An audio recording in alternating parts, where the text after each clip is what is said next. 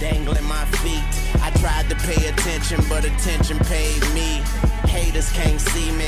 Nosebleed seats. And today I went shopping, and talk is still cheap. All right, everybody. Welcome back to another episode of the Nosebleed Seats podcast. This is episode number 45. I'm your host, Matt. Don't wait up, Fiore.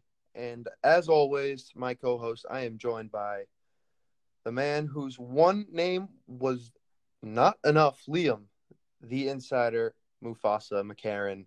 We have a loaded episode for you today. We are back. Um, school's been getting the best of us, just like last time. So we're back again here. Loaded episode for you today is three of our four beloved Boston sports teams are in action. Um, last time we talked, it was just Bruins and Celtics. Obviously, the Red Sox and the MLB has kicked off since then. So we're going to be talking those three teams: the the very iffy, the very inconsistent Boston Bruins team, um, the ash cheek of Boston sports, Boston Celtics, and should I say, the 2021 World Series champion Boston Red Sox. I'm going to spit that out right now, get that out of the way. Um, but yeah, like I said, jam packed episode. So we're going to be, um, we're going to be having our hands full in this one. But firstly, Liam, how are you? I'm I'm well, and I just want to take a quick, my first natural light of the day, right here. You hear Oh, that? yeah. To a toast to the future wild card team, the Boston Red Sox. I'm hyped for that wild card game. I already know it's coming. Probably gonna be playing in like fucking Oakland, but hey, let's go. Sox are looking great after a terrible start, and the Bruins play the Sabres six more Yeah. times, so Yep. stuff's up. and the Celtics are 500, so So I think yeah, I good think we for should just lead off with the Celtics. Um, they made a trade last week.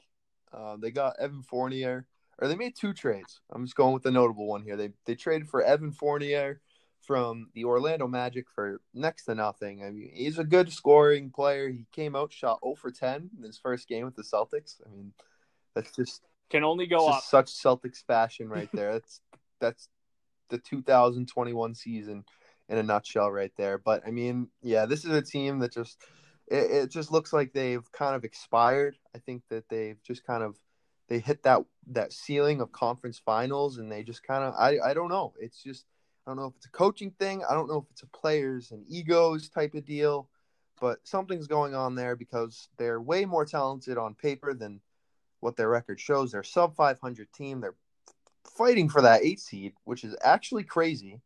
Um, quickly before you get into it, um, first off, let me let me just say this. I've hit on this once or twice before throughout our episodes on here. I'm not a huge Celtics guy. I don't have all the answers for you. I don't know basketball as much as the the next guy. Um, so I'm just gonna kind of freeball this and just I don't know. Hope I'm hope I'm right. I think Brad Stevens needs to go. Um, like I said, I think he's shown his ceiling. I think he's just a good X's and O's type of coach. I don't think he can get to your star players. I think in this league, you kind of need coaches who can get to star players, especially young ones at that, and Jayson Tatum, Jaylen Brown. Um, I think you need to bring in a guy that can just kind of get more out of Jayson Tatum, get more willingness, more wanting to win out of Jayson Tatum, because ultimately he's your superstar here. And I think you need to do it soon because Jayson Tatum's up in two years. His his contract, he's finally eligible to really go out and test the free agent market. And we all know how this league goes. I mean, this is a league where star players have no problems moving around. Seems as though there's always one or two huge, huge top 10 stars on the move every single year in this league. So, I mean, if you don't figure it out, you could be seeing Jayson Tatum out the door. I think Brad Stevens, he's got to go. I think you start with that. So that, that's my quick thought on it. I'll hand it over to Liam. Now, unlike Matt, I know a bit about basketball. I forced myself to learn it because all the all my friends would fucking talk about. So, I think Brad is an Brad's all right. It's just the issue. The issue with this team and the issue that we're facing is our two best players are 23 and 22. or 24 and 23. I forget how old Tatum Yeah. and Brown are. Most teams in the like we have no veteran leadership on this team, like period. Kemba's Kemba's only played in one playoff series before coming to Boston, so he has no Don't even get started real with that guy, success. He has no real success in his career winning wise. I mean, Kemba's a great player. He's a UConn legend. But I think right now just is the issue of Tatum and Brown being forced into roles as leaders on this team. I think the last couple years we had Horford, who was a bona fide leader, wasn't always the best player, but he was a leader. Did we had Hayward, leader, and now it's just okay. These two are pushed right away into the spotlight of okay, yeah, you guys are the face of the franchise for, and everything's on you. And I think it's tough. And Brown Brown had a quote the other night, basically saying, like, "Fuck the media," because he like makes making them all like not really want to talk to them, and when they have one bad game, everything implodes on them. So I think they got thrust a little too early into this leadership role, but I think the Celtics are going to be fine. I think Brad's the coach. I love Tatum and Brown. It's a fantastic duo. And I think we just got to build around them. We just need to bring in more assets to build around them. Right now, our main issue is I think it's we don't have really anyone down low, and we need a wing, another wing type player to complement Tatum and Brown. But, and an actual point guard, considering our starting point guard's a fucking midget. I I just I really like the Celtics. I think we're gonna start going on a bit of a run here. Uh, by run, I mean we could probably. I mean we're a game off of fourth right now as we Mhm. stand. I think we're gonna be fine. Uh, last night the Celtics looked really good against the Knicks, who randomly have been playing wicked good this year. And I think it's going to be us and Miami are going to be fighting for the four spot because Charlotte's going to start playing like Charlotte. Atlanta's going to be Atlanta. It just leaves room for the Celtics and Heat to move up to fight to see who's going to get home field when they play yeah, each other. um, all this talk. I don't mean to be a dick, but like all this talk for a four seed is like great and all, but I mean, it's the same story every year, and this is why I tend to not enjoy the NBA as much as I do other sports. Is because the super teams win. The super teams are gonna win. The LeBrons and the Kevin Durant's are going to win. It is every single year with an exception of Miami playing really good basketball last season. Um, and Toronto, eh, I Couple think years they, they ago. were they were pretty stacked. I'm gonna they I mean they were they were an all around team that had one great player. They weren't a super I team think they were pretty means. stacked though. I'm gonna say they were stacked. Um, but I just think that I really do believe that at the end of the day, it's LeBron and like Kevin Durant and Giannis. I mean, it's gonna come down to that. And to sweeten the cake a little bit more is that Kevin Durant also has the best team maybe ever of all time. So I think that um, we can talk all we want about the Celtics being one game out of the fourth seed, but I mean, where are they going to go against the Brooklyn Nets or the 76ers? They got waxed by the Sixers.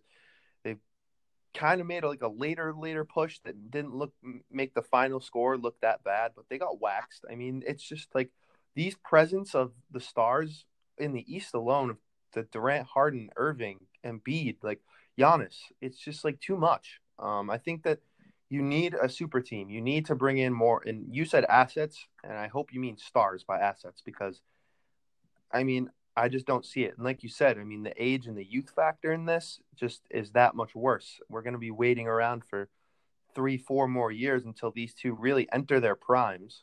So I think if you're going to actually be a great team, and I know it's too late for this now, obviously, like you need a star player, and that star player is Bradley Beal. He's the only guy in the league that I could see coming here just because of mm-hmm. his friendship with Jayson Tatum.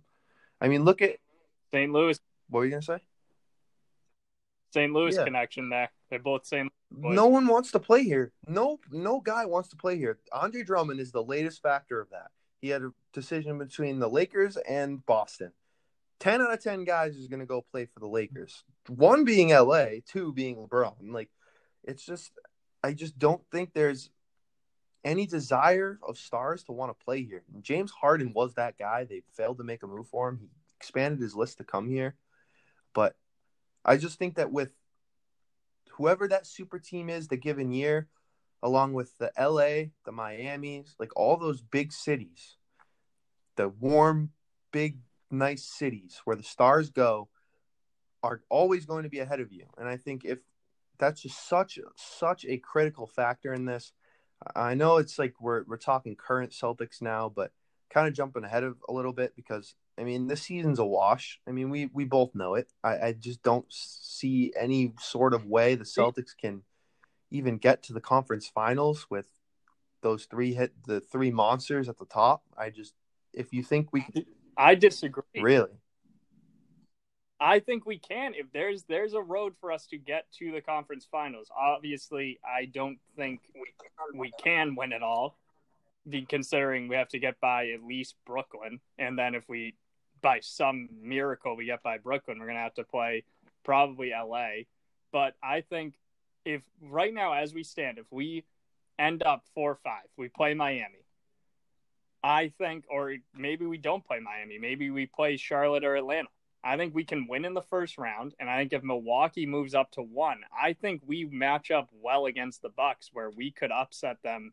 And I don't think that that's past the stretch of like unreasonable. Same with Philadelphia. Philadelphia's had our number all year, but historically, we've had their number the last several years. And Doc Rivers is not a great playoff coach. If you remember, one, he has only made it to the conference finals, I think twice in his career, both with the Celtics.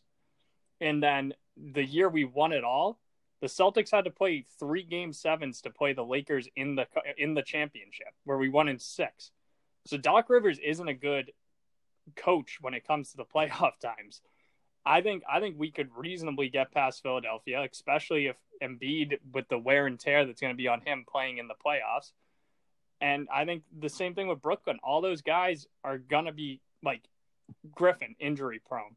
Durant, like he hasn't even played that many back to backs this game this year. And I think I don't think it's past the stretch where we could make it to the conference finals. I think just build your team like the Raptors did a couple years ago, and then maybe you know you get lucky and a couple guys get hurt, get a little banged up, and then you move on. Survive and advance. I think I don't I don't think it's out of the stretch of possibility for the Celtics to make it to the conference final. All right. So Liam's a big buyer on the Celtics. I am a huge mm-hmm. seller. Sell your sell your Celtic stakes right now. Do it, please. They're not a good team. There's some issues in that locker room. I honestly, I just think that there's a lot of egos. I think last offseason when you're throwing chairs in the locker room and with Marcus Smart's hothead and Jaylen Brown, kind of being sometimes a little bit I don't I don't know, man. I don't want to like get too far into it. I don't want to dig that deep, but I just I think there's something up in that locker room where they're not completely bought in, whether it's with each other or towards the head coach or whatever. Um, there's a lot of what ifs if they were to somehow upset those top dogs of the East, let alone if they were to somehow make to the finals, beat LeBron and AD. Um, I, I just don't know. I just think there's too many good, really, really, really superior teams in the league right now compared to yours. I mean, again, age is a big thing. A lot of our a lot of our core players are sub 25 years old. But I just think with Kemba Walker fizzling out, I don't know. I just think No, I I agree with you there. Where I think Kemba Kemba's days as a Celtic are limited. It's just tough to Oh, get rid of him when when no one wants him, especially his. So it's it's just it's a tough situation the Celtics find themselves in with their point guard position. But I mean, I just I trust Brad, and I also think if Brad was going to leave, he still has two years left on his contract. If he were to leave, and the Celtics were to part ways with him, this would have been the season to do it. We didn't do it and the Indiana job was available for him, and the North Carolina job were available for him. And he's stuck. He says he wants to stick with the Celtics and uh, coach out the rest of his contract. Right. I think I think these are Brad guys. I don't know if Brad necessarily knows how to manage stars, but I mean, it's tough to say when the only star he really coached was Kyrie Irving, who's a fucking head case. And I just think I think these are Brad's guys. I think they will react well to him and I think what you're saying where like there's like an issue in the locker room and like there's tension, there's nothing that you know wakes people up than just being bad. Like this Celtics team shouldn't be this bad and I think it may have clicked to them that hey, we got to step up now. We had a huge win last night. I think I think we're gonna keep on rolling. I think this. I don't think we're gonna dip below 500 for the rest of the All season. All right. So let me ask you this: considering you are on the buying the Celtics train, they're what 500 right now? Six, 26 Okay, and so- 26. Let's let's like let's just say that this season isn't like a, a bad season right now. From from today to the day their season ends, what is a positive like obviously non-record wise what is a positive season for you in terms of record and seeding and playoff outcomes stuff like that what's what's a positive Positive. from today. I think right now, considering today, well, considering it is not possible for us to, well, I mean, it technically is, but it's not really possible at all for us to get a one, two, or a three seed. I think a positive out of this season would be if we get the four seed, win a playoff series, and then whoever whoever is the one seed at that time, it could be Brooklyn, Philadelphia, or Milwaukee, because those three are fighting.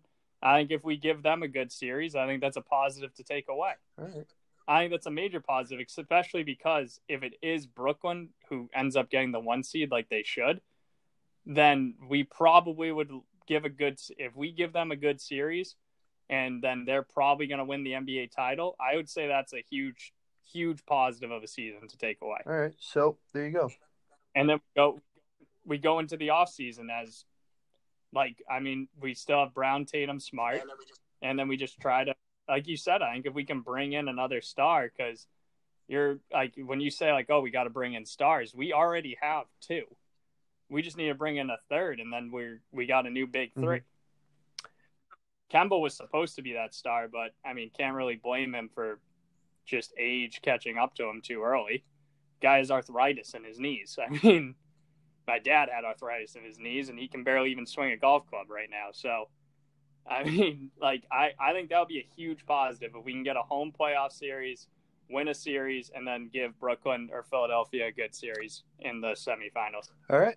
So print your seats. You just heard the man. Um, four seed, win a series, and take the Nets to five or six games. So, if anything other than lower than that happens, I think you can say that you had a really disastrous season. So, If we lose in the first round, the season was a failure. I also I think I think the three the three team the three top teams in the East are so good that I think we should we should avoid them come playoff time for the first round and then just go from there. But I mean we should win a playoff series. all right, good. So there you go. I would take I would call it success. So there's your Celtics talk. no team has gone to more no team has gone to more conference finals in the last five years than us. Yeah. So Yeah, but I just think that you need to kind of you but- need to jump that. I, I think there comes a time where you go to three or four final conference finals. You got to win one of them. You can't. I just think that that says a lot. I, I don't know. That's me. But enough Celtics. Seldom Celtics talk there. Um, Yeah, we were supposed to talk about the Celtics for like four minutes. so um, that's good. We talked a lot of Celtics. Hopefully you enjoyed that. So let's shift focus to the other team Boston in the Garden, the Boston Bruins.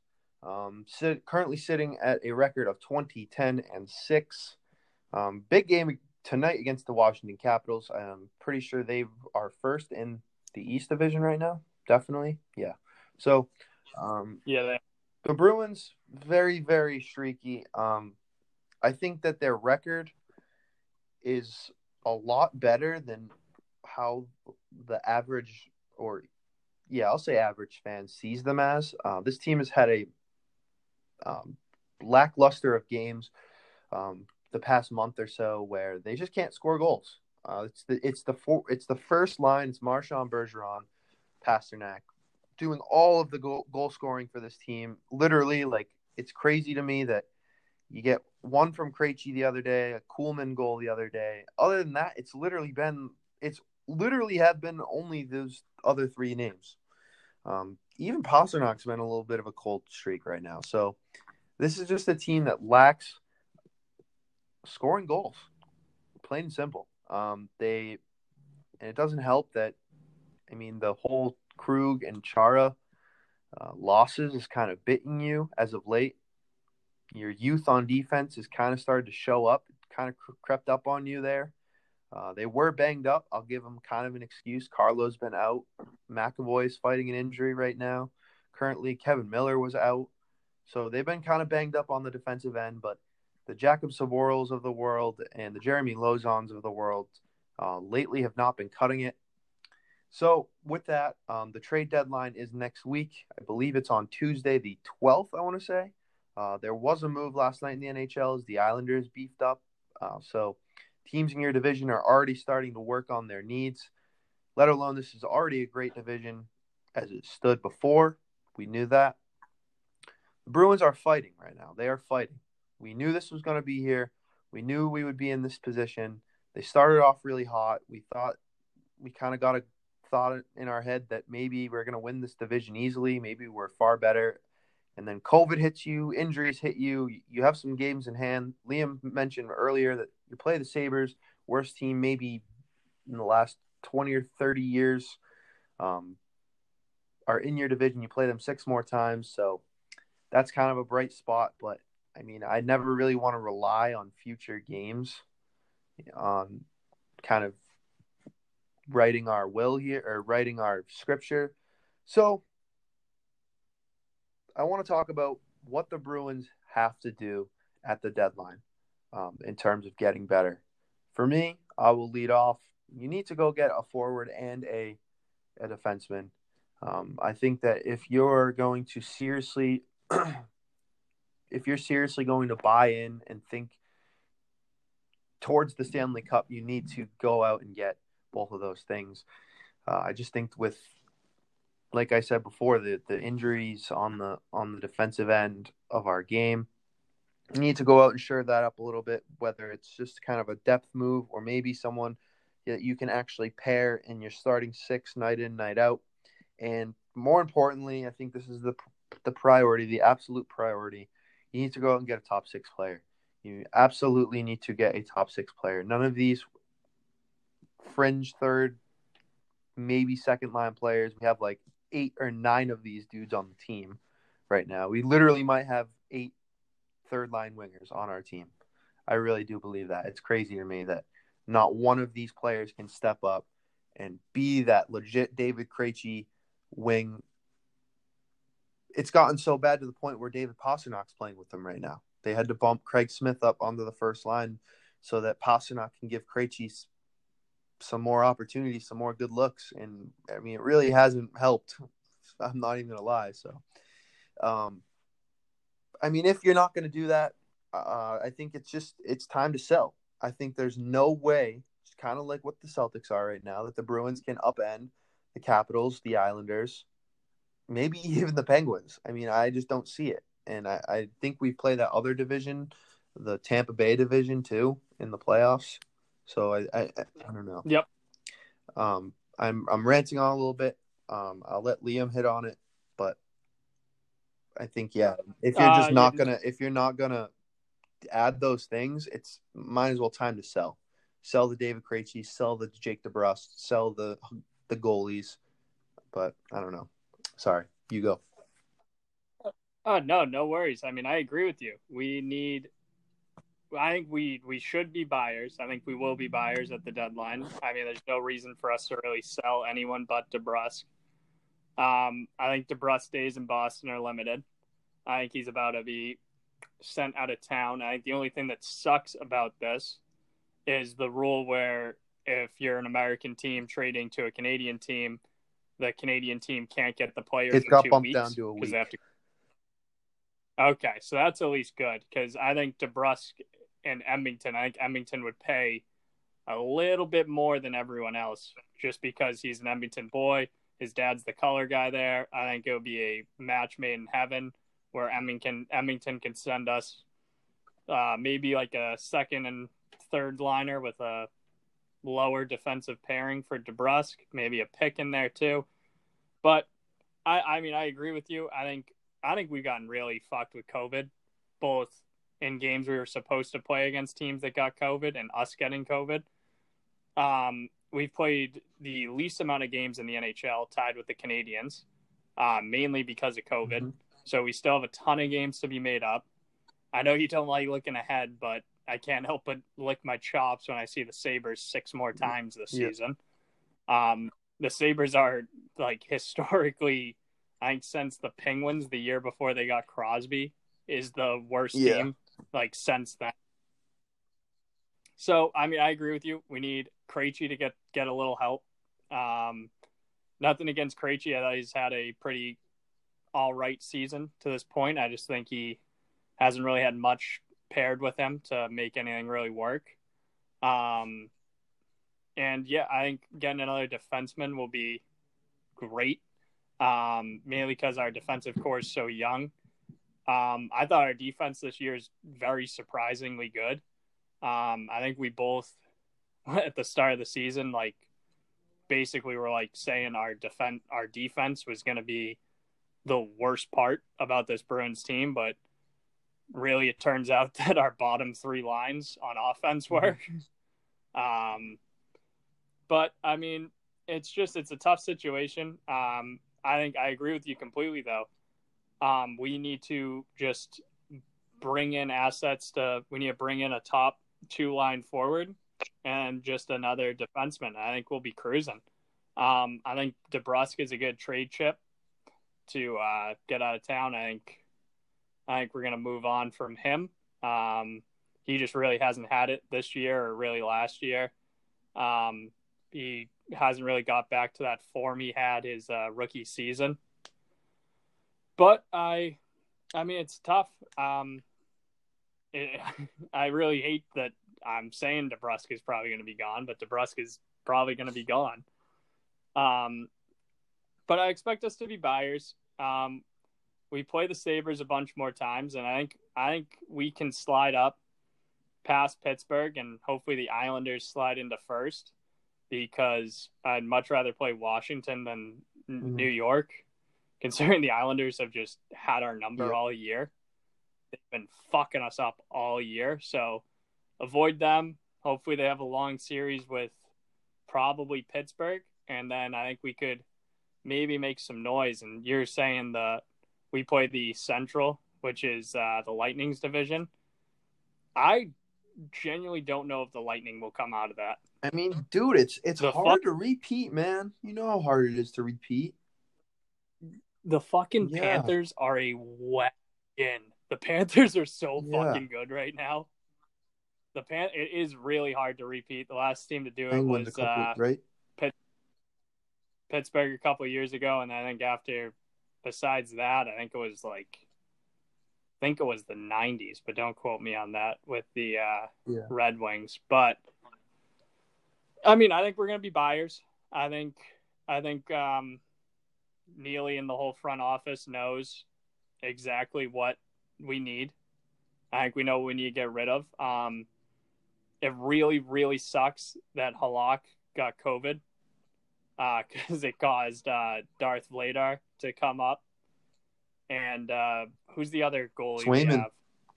He, Swayman's fucking nasty. He's the future of the team, apparently. Yeah but no, I I mean I I think all four goalies have had played good in games they played in that we have, so I don't think we need to sell any of the goalies. Um, it might be. I, I just I really like where we're at, especially because we play the Sabres so many times. I mean, we play the Sabres six more times. That's should be twelve points, right there in the last couple games. Should be. I'll, I'll you know I'll chalk up like we'll probably get like an overtime loss to them randomly. Uh-huh. So it should be like a 10 to 11 points. and I, I think we're going to keep going up, and I think we're going to be either the probably the three seed because it looks like Washington and New York are just going to have a dogfight for that top spot.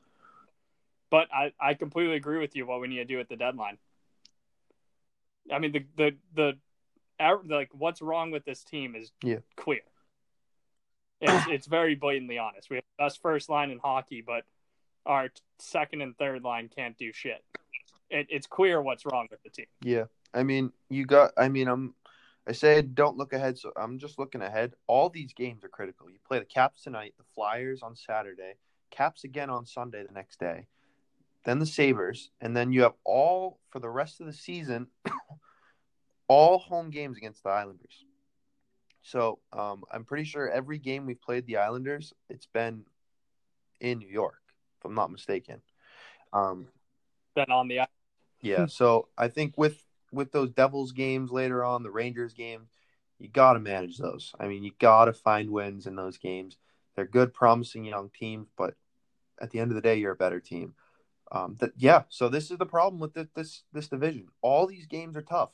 Minus those Sabres games, all these games are tough games. All must win. You got to find wins against the Capitals.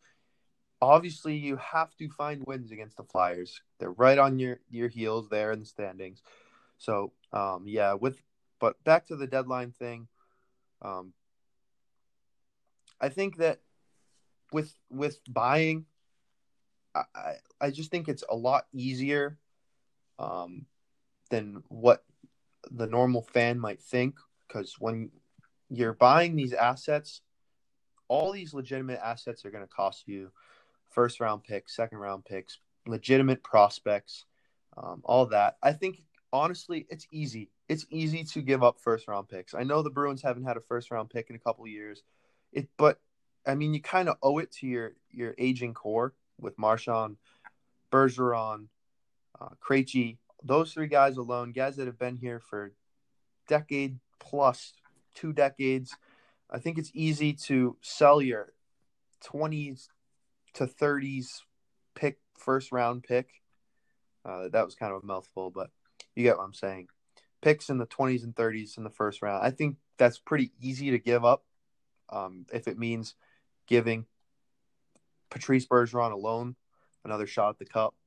Um, I think that when you when you're actually rebuilding, that's when you keep your first round picks. When you're slated to pick in the top 15, like we did back in like 2014, 15, the year we got DeBrusk and all those guys, that total whiff of a draft. Um, and honestly, I think Don Sweeney's out of here. Regardless, when this core is when this core is done, he's he's out. They're gonna h- hire someone that can recoup, just like the Red Sox did. I think that Don Sweeney's approach can be very, very relatable to Dave Dombrowski the year he went out, literally sold our whole farm system and get a World Series.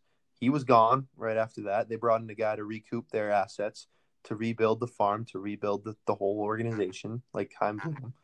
Um, there's a little Red Sox comparison toward towards the B's. I don't know how you feel about that, but uh, if if you're buying, I think that you have to. You have to be undoubtedly sure thing. Get rid of the first. Get rid of maybe your second. Get rid of a, one or two good real assets, and then I think there are guys on the team like you said, Jake DeBrusk, that you can kind of sell off and recoup a little bit, not be totally screwed towards not having a first or second round pick or losing your top two prospects. So, um, couple names real quick that I really like: Conor Garland from the Coyotes, Rickard Rakell, who I'm pretty sure has a concussion right now, but uh, he's on the Ducks. And for for defensemen, um, there's obviously that Ekholm guy from the Predators. I don't think he's going to be traded just because the Predators have been so good as of late. Um, but two names I like: Alex Edler from the Canucks and Chris Manson from the Ducks. Those are some guys. If you want to go do your research on them, feel free. Those are my four names to look out for. Obviously, Kyle Palmieri was on my list, but got traded last night to to the Islanders. But yeah, the Bruins. Um, I think with making moves as well. This is my last piece on this. Um, with making moves as well, legitimate moves. That is, I think that kind of sparks a fire in the locker room. It kind of shows the players, everyone in there, like, okay, yeah, like we're in this. Like management believes in us. We're here. Like we got some couple more good pieces. Let's go on a run. I think that's uh, a big part of it. I think hockey is so huge in that aspect. It's just so much chemistry, so much belief. Um, I think hockey provides that with baseball, where I don't think basketball is, has that aspect. So that's my piece on it. That's what I want. I think if you don't, if this if this team just goes out and adds like another meh piece, like a third line piece or like a a depth defensive dude for like a third, fourth round pick. I mean, what does that do? You're you're literally just I mean, you're stuck in the middle right now as it is. Why do that at the deadline? Make up your mind, sell or buy. And by buy, it's legit buying. Like we said, get Krejci that wing and add a night in, night out guy on defense. So if not, sell. Definitely sell. Yeah, I think I think I agree with you. I we I I expect us to buy and I I just because you mentioned the whiff of the draft. Uh, when we had three first round picks in a row, and it was Zboril, DeBrusk, and Senyshyn. Yeah, yeah. Uh, the pick after that, Matty B. Three, the new the New York Islanders selected Matthew Barzal, who man oh man, but I love him to be Dude, Bruin right. Whiff on him three times. Holy crap! I I I do not understand how we. I just it like so first round picks really mean nothing to us if we're gonna just yeah. draft shit. I mean, DeBrusk has been good, but I mean, come on, guys. Like, but I expect us to be buyers. Um, I haven't looked too much into potential guys we can get. I do think uh, just big names that are going to get moved. I think Taylor Hall is going to be sent the fuck out of Buffalo. Dude, they better not get him, a... bro. I, I, I'm good. He is. I don't think we're going to get him because I think the asking price is going to be a little yeah. too steep. But um, and he also wouldn't even sniff our first line, so it's all good there. But um, I don't think we're going to get him, but I expect him to be moved, mainly considering he's there on a one year deal and Buffalo doesn't make sense for them to really hold on to him for no reason if he's just going to probably leave at the end of the year. So I expect him to be gone, but it's going to be interesting. I expect us to make moves, and I agree with you. I think Sweeney's days are numbered, and I like that comparison where, I mean, he's a lot like Dombro, but in, I mean, the back to him and Dombro. I mean, their whole strategy is just basically sell and try to win a championship, and we came very close a couple times. Yeah. So, and we went seven, and I mean, so it it just sucks when that you use that strategy and don't end up getting winning the cup. But I expect us to be buyers big time. Yeah, and like like you just said, I mean, there's no disrespect towards Don Sweeney. If he, they go out, if he goes out and sells the assets to, and they win a cup, he's gonna have a resume when he gets fired. I mean, they'll obviously bring him back after a cup, but I just think that soon you kind of sell so much, you just kind of like push all your chips in for one thing, and then you're kind of screwed afterwards. So I mean, he'll get fired one or two years after if they were to win a cup and then you can look at his resume, and I mean, I'm pretty sure he's won the most games out of any GM since he's been hired. I mean, two Stanley Cups, one win, and I think they've made the playoffs every single year since he's been here. Maybe that first year they didn't. I'm not too sure, but that's a pretty damn good resume. So, I mean, no disrespect towards him, but it's all a matter of winning the Stanley Cup, in my opinion. Yeah, no, that's all. I mean, especially in a yeah. town like this, don't really give a shit about performing yeah. well. But um, uh, I mean, Sweeney probably will be out in the next couple of years, and he'll probably end up in fucking Edmonton, and then they'll sell out to try to win a cup while they still got McDavid. But I mean, I'm excited for the deadline. I expect us to be, I, like you said, if we just add like meh guys, then this mm-hmm. is all for nothing. But if we generally go out get guys that can be that can slate in that second and third line, get us some offensive depth come playoff time, because I mean that's crucial come playoff time. We saw it last year in the playoffs. If our first line's eliminated, we're not Mhm. like a team. We like we just can't compete with the Mhm. big dogs, and so we need someone to give support to the top line, and then if our second and third line are outperforming their second other teams' second and third lines, that gives opportunities for our first line to play the way they should. Mhm. Well- I don't know. I'm, I, I like the bro. I like where we're at. I, I don't know if I'm just a, a homer here, but I'm I'm fine with where we're at. One more quick thing before we get to to the Red Sox. With this trade deadline, there's a lot of there's a there's a few things, critical things that's going into this deadline that we um it's a rarity obviously. One being COVID. Um a lot of people suspect that there will not be a lot of moves because of COVID, just in terms one being what Liam said before of the the seven day rule quarantine from Canada to US, vice versa. Um, and another thing is a, something that some others believe that this could be a very active deadline is the expansion draft coming. Um, obviously, player, if you don't know, there's a 731 expansion protection list that you can make. So that's seven forwards, three defensemen, one goalie, I believe it is, or four. Yeah. There's also there's also a uh, clause where players that are like on your team for like the last two or three years aren't eligible, so like they can't like snag Yeah. your rookies type of deal.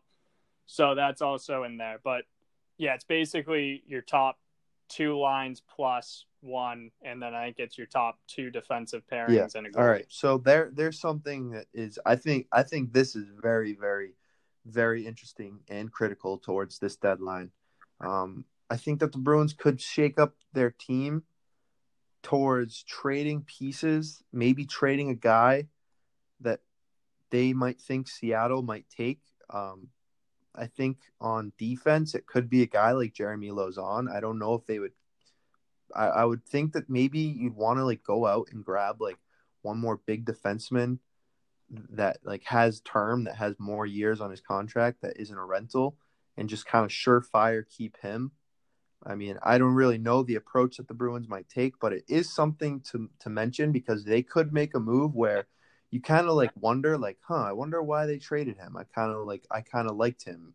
And that could be towards maybe they're just like getting rid of him because they suspect Seattle might want this guy and they're trying to just kind of cash in, get an asset, and rather than lose him for nothing. Um, so that's something to to mention there. Um, so look out for that if you see any moves like that. The deadline could be a reasoning, but at the same time, like I said, COVID with these rules and everyone going on the shelf for COVID, the Canucks had like 17 cases last week. Um, that could, I mean, that could make teams not want to make moves. So who knows? It will be, it is a big question mark of what this deadline will look like. So, lastly, the Boston Red Sox started their season. They got swept by the right now first place Baltimore Orioles in the AL East. That di- that Didn't, didn't, happen. happen. No, no, no, no. You're right. Did not happen.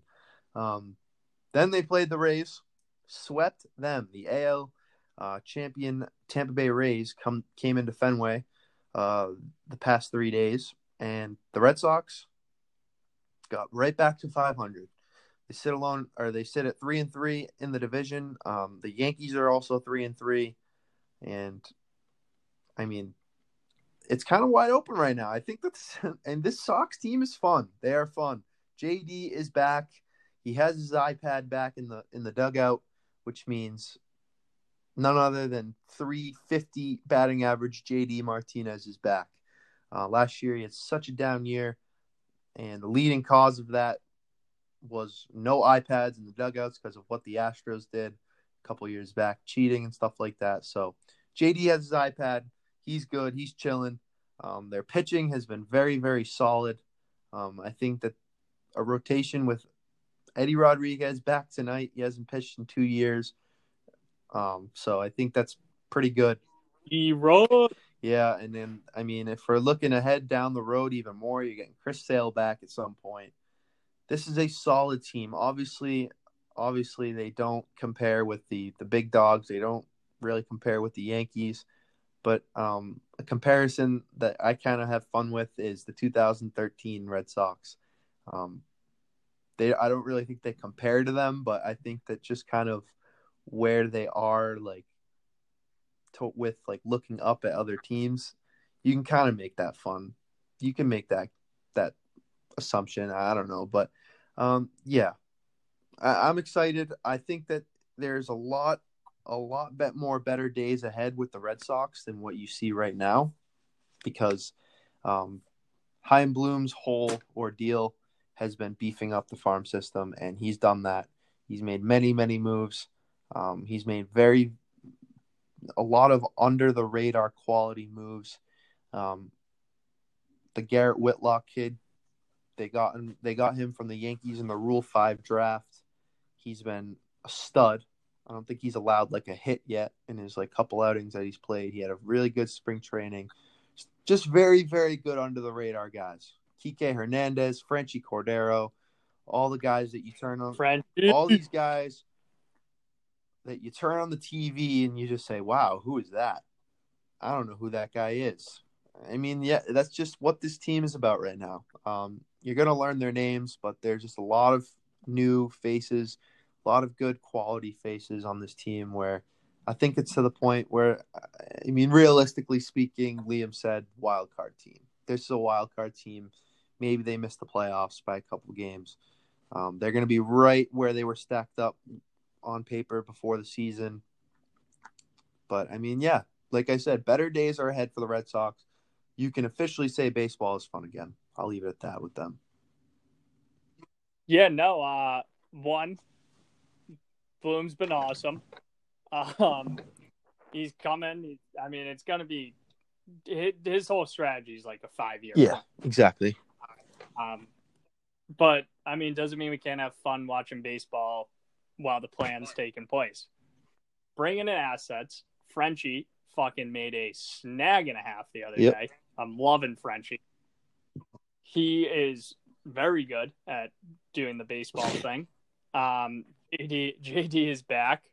Uh, Devers is gonna probably pick up from this little slump he's in to start the season. I mean, he's Raffy Devers. He's gonna end up doing what he always does. He's gonna just start getting hits like it's nobody's business.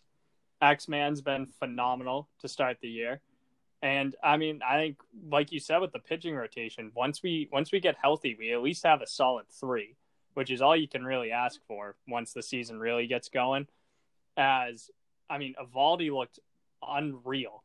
He's looked he looked great this whole season. He's pitched 12 innings and let up 2 Mhm. earned runs. I mean, it, it we're we're gonna be good. I mean, I'm not really worried about that. We got Erod back, so Eovaldi, Erod, Sale, that's a solid three. Slide in the other four or five guy where you may. It's gonna be probably interchangeable depending on the outing.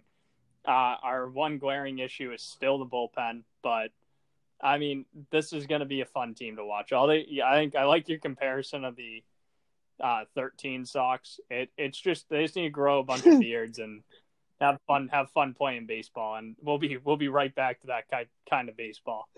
I mean, I, I'm I, I'm blindly optimistic about this team. Yeah. Uh, I think Very much so. I think that with with the Sox, I think you need to. You can't really. I mean, I'm just. I'm. wor- I'm a little worried that they're gonna like be better than people expect, and then it's gonna get later on into the summer, and everyone's gonna be like thinking like, yeah, we we're gonna go to the World Series, like blah, like, like you said, there there is some glaring holes in this team. I think they lack just I don't know. I I I know it's baseball. I know anything can really happen in this sport, but I think that you need to come to a state of mind where it's like let's play good, decent baseball so that we can get the better of some of these like I'm going to say trade chips and ultimately you can move them and further go your long plan of building a very very good farm system and eventually being a superior team, a team like uh, I won't say a, as loaded as the Dodgers, but a team like the Dodgers where they have very very good major league level talent and have a great great farm system. So I think that with that you can if you play good baseball, then you can go into like the later of the summer, trade guys like Christian Vazquez, trade guys like Nathan Eovaldi, guys who are getting up there in age, don't really have like a longer uh, future ahead of them, and trade them to contenders, get some real good prospects, assets back for them.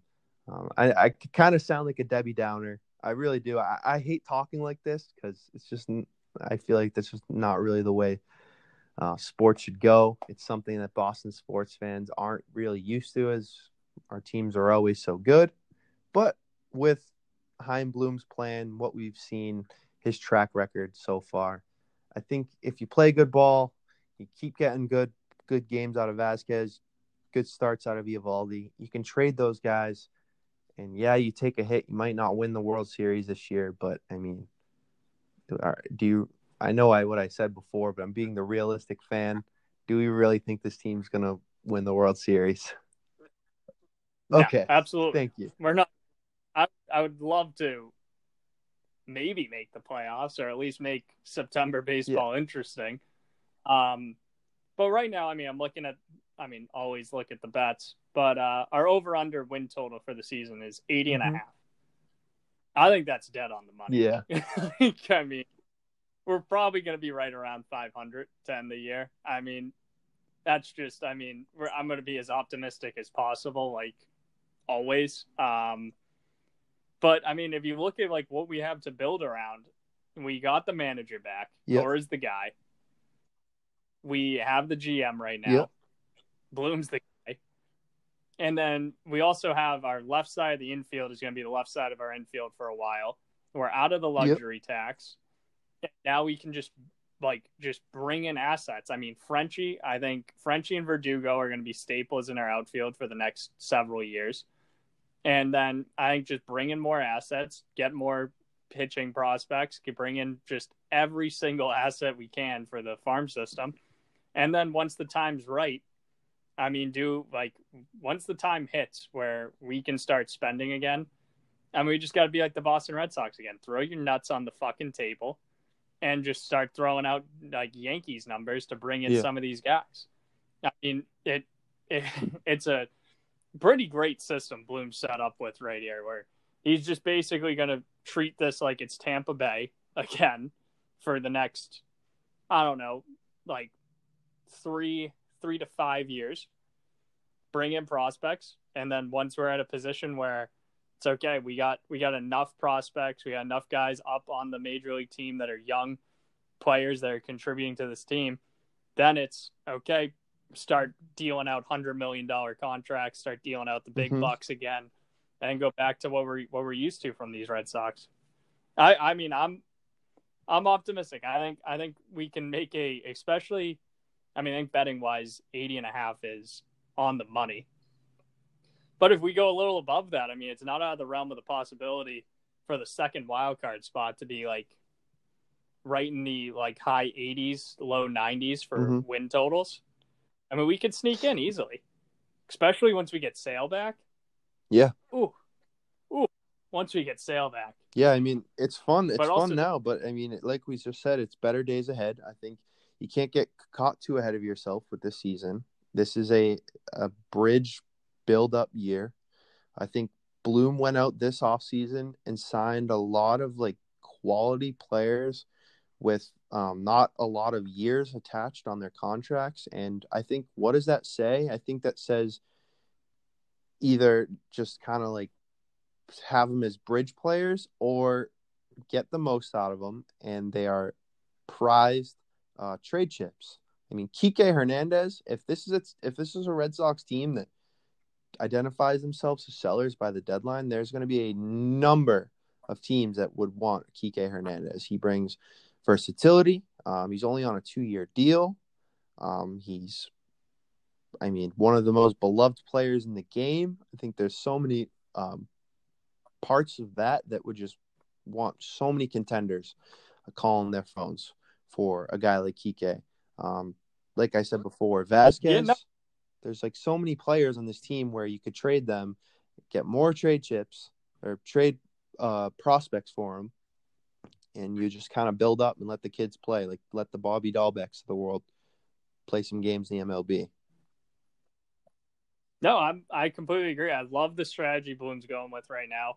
Um, I like how you said that there's better days ahead because I mean, in all reality, as Red Sox fans, we have to kind of keep our calm. I mean, granted, we got swept and swept a team in our first six our first six games, so um, I mean, I'm just I'm just really fucking excited. I like if we're this is like the quote unquote like bad years of this rebuild, I'm completely fine with it.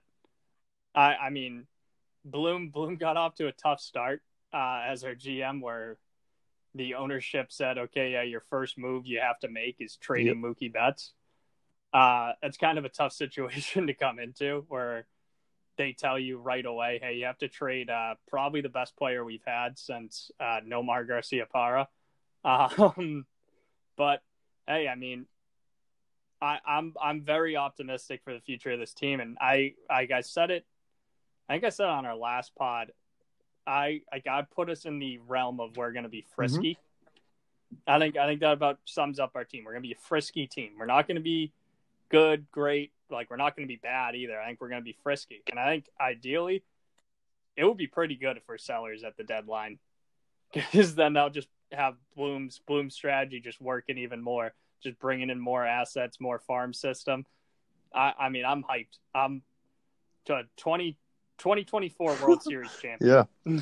Um, I think a great comparison with Bloom. I mean, like first off, if if if this dude doesn't work out here in a couple years, the Red Sox say, "Hey, like we're we're we're just not seeing your your thing. We just don't understand. We're we're gonna part ways with you." I mean, it's not like he's leaving us with nothing. I mean, we could fire this guy because I get it. He lost. He lost half. I mean, half the people probably are gonna hate him no matter what he does, just because he traded Mookie Betts, and they don't really see the context. And any person who was hired for that job was trading Mookie Betts. Um, not a lot of fans see it like that. I think they see that oh, he came in, decided to trade Mookie Betts.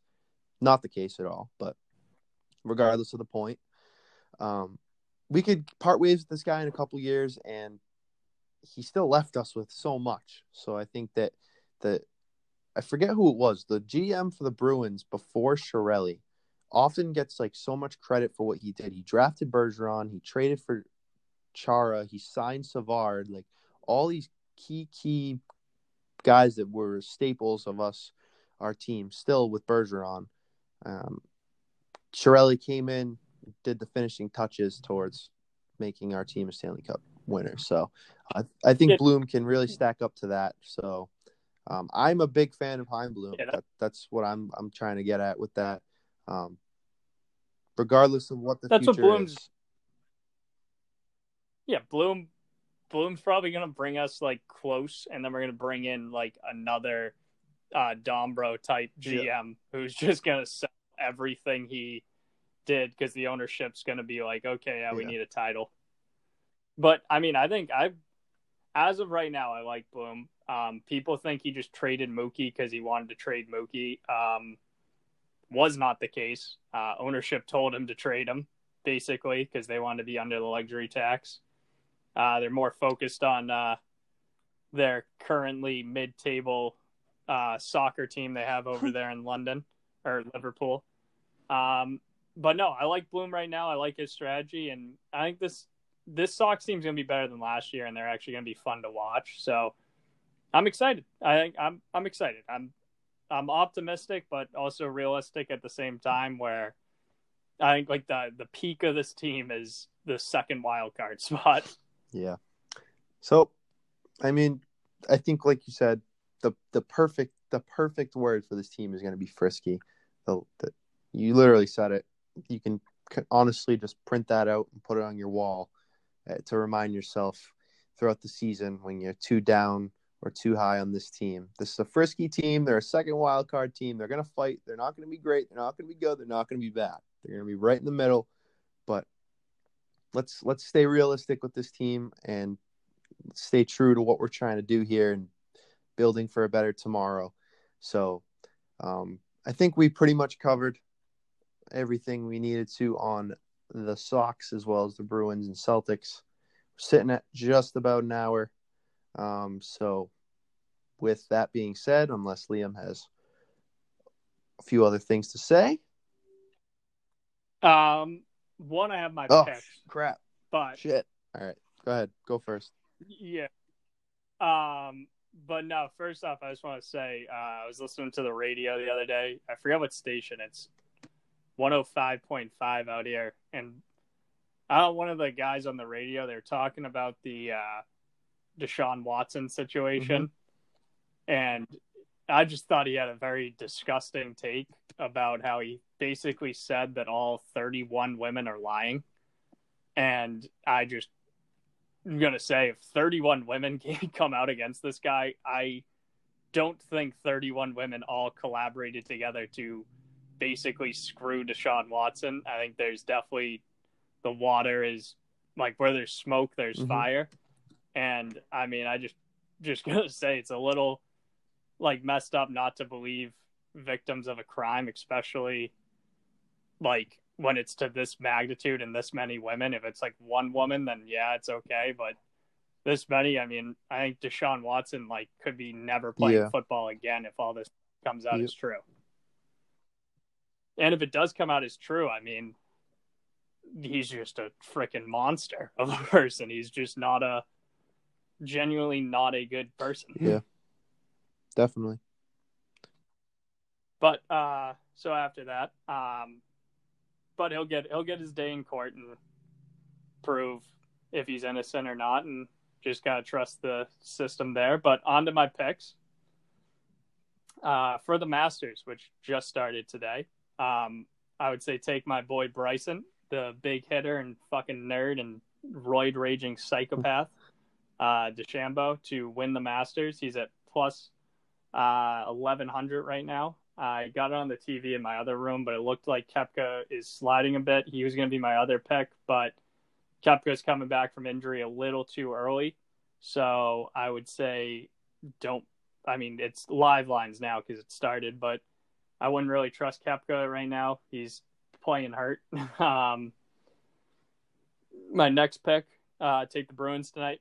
Uh, big game against what is now a huge rival with the way the season works. Bruins uh, money lines plus 104, so about even money there.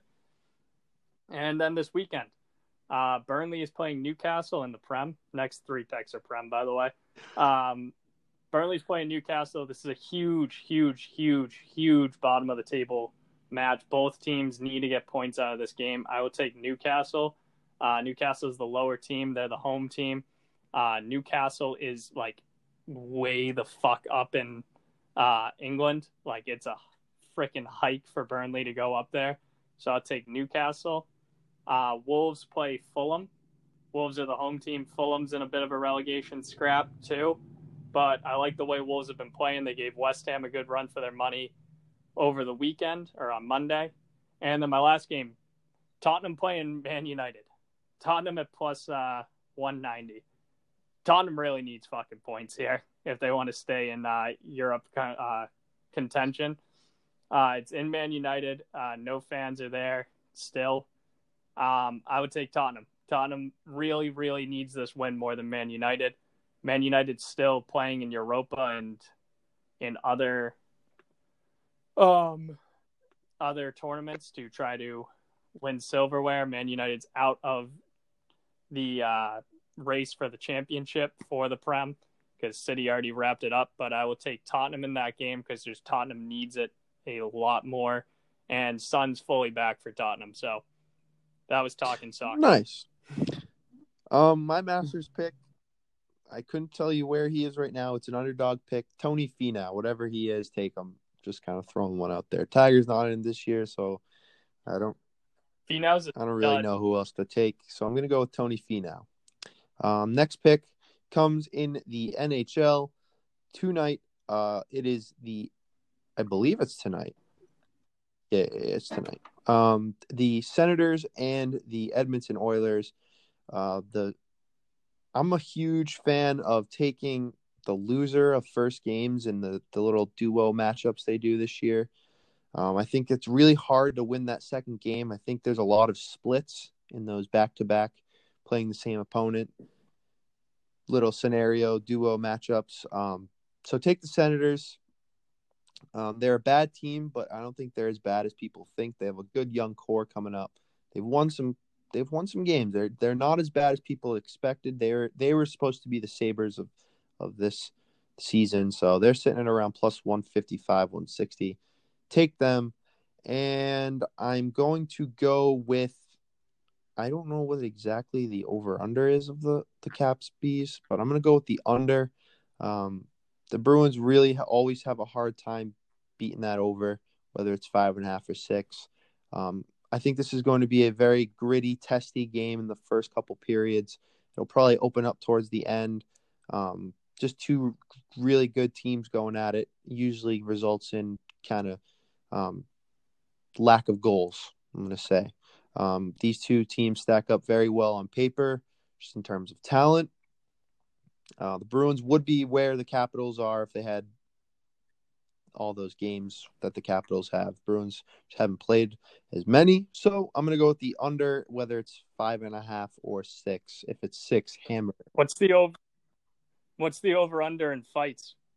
Ooh, ooh, I forgot Or about hammer, that. whatever it is. Hammer the yeah, over. yeah, you bet, you bet, dude. Tom Wilson will be in a fight tonight, uh, whether it's Frederic Biggest or Tinordi. in- What would you say? biggest piece of shit in the league, Tom Yep. Wilson. Definitely. I forgot about that aspect. Yes, there is going it's going to be a very, very gritty game tonight as um, Tom Wilson knocked out Brandon Carlo. Um, pretty bad. Got a 10 game suspension. So the Bruins will be headhunting him tonight. Um, take that over if it's or take that under, I'm sorry, of six. If it's five and a half, maybe stay off of it. If it's six, hammer it. Um, yeah, those are my picks. So I think we're Real quick, my second natural light of this beautiful Thursday afternoon. to wrap it up. Go Hawks, go B's, One go to, C's. One to start Let's it. go, wrap it. baby. You heard the man. Go Boston sports. Go Sox. Go B's. I could care less about the Celtics, but that'll leave us off here on this.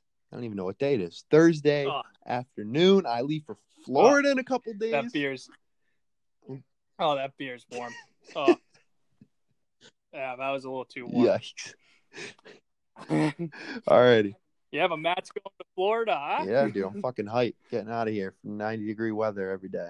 Doing still doing class though. Still doing school in Oh, the. Sunshine State School will still be on my mind. I don't get phased. Exactly. Academic weapon. So we will leave you off with all that. We'll be talking in a couple weeks. More Sox, more B's, more Celtics. The NFL draft is in just about three weeks. That's going to be a fun episode. I'm hyped. It's one of the better times of the year in the sports year where we're going to be talking NFL draft a lot.